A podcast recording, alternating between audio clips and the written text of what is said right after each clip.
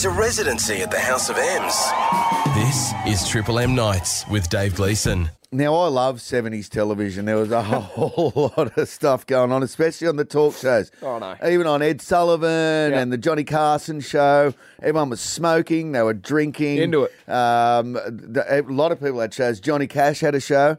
And if you watch that, off jobs. You knew it? Oh, no, Oh, no, no. he's just sitting there sweating like he's stolen something from the mafia. Oh, no. Sweating like a gypsy time. with a mortgage. Smoking, the whole thing.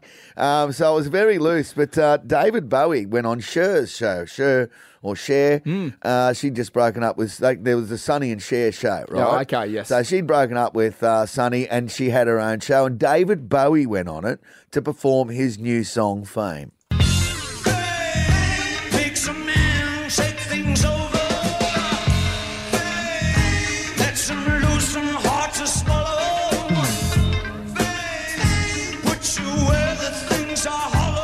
1975 that was, guys. It's pretty good. It sounds live too. It's Oh, yeah. obviously all live. Yeah. Um, but at that time, he was hanging out with Glenn Hughes from Deep Purple, and they were into, um, well, as as uh, Glenn Hughes says, coke Oh, no. a lot. Oh, wow. Um, Bowie was seeing things in the sky and drawing them on my windows in crayon.